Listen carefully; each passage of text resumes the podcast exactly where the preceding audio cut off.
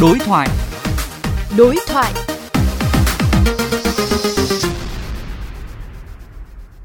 Thưa quý vị và các bạn, yêu cầu không viết, vẽ vào sách giáo khoa để sách sử dụng lại lâu bền là nội dung trong chỉ thị mới đây của Bộ Giáo dục Đào tạo về việc sử dụng sách giáo khoa và sách tham khảo trong các cơ sở giáo dục phổ thông.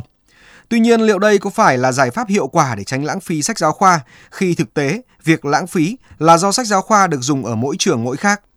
Vậy cần làm gì để tránh sự lãng phí khi hàng chục nghìn cuốn sách dùng một năm rồi bỏ phí? Phóng viên Nguyễn Yên đối thoại với bà Nguyễn Thị Việt Nga, Ủy viên Ủy ban Văn hóa, Giáo dục của Quốc hội. Thưa bà, quan điểm của bà thế nào về các giải pháp để sử dụng lại, tránh lãng phí sách giáo khoa? Nếu như muốn học sinh không viết vào sách giáo khoa thì việc đầu tiên phải bắt đầu từ cái khâu biên soạn sách, cái thiết kế sách giáo khoa như thế nào để cho học sinh không có chỗ để viết vào. Cái này thì tôi thấy là Bộ Giáo dục và Đào tạo cũng đã rút được kinh nghiệm rồi. Bởi vì trước đây có rất là nhiều cuốn là mang tính chất như quyển vở chứ không phải quyển sách. In cái phần đầu bài xong để chừa cái phần trống ra cho học sinh là viết luôn vào nó là sách giáo khoa nhưng lại mang tính chất là một quyển vở làm bài tập. Giáo viên còn chấm điểm thẳng vào cái quyển sách. Như thế thì đương nhiên là sẽ không thể sử dụng được cho các lớp sau. Thì nó rất lãng phí. Thế thì sau khi mà nghe dư luận cũng phản ánh rất là nhiều, báo chí truyền thông lên tiếng, thì bây giờ tôi thấy những bộ sách giáo khoa mới đã khắc phục được điều này.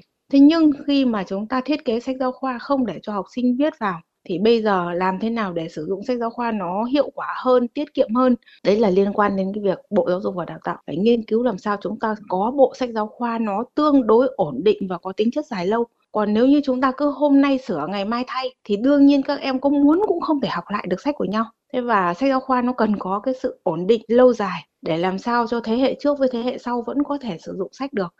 À, vâng, vậy thì à, bà còn có thêm đề xuất gì để nâng cao hiệu quả sử dụng của sách giáo khoa? Chúng ta nên có cái thư viện sách giáo khoa dùng chung và khuyến khích các em là em nào không dùng đến sách giáo khoa nữa thì nên tặng lại cho thư viện của các trường học và của các địa phương. Rồi từ cái thư viện sách giáo khoa dùng chung đấy thì những em học sinh nào mà có nhu cầu nhưng mà chưa có điều kiện để mua sách giáo khoa mới thì các em có thể được tặng hoặc được mượn từ cái thư viện dùng chung ấy. Thì tôi nghĩ là nó sẽ rất là hữu ích.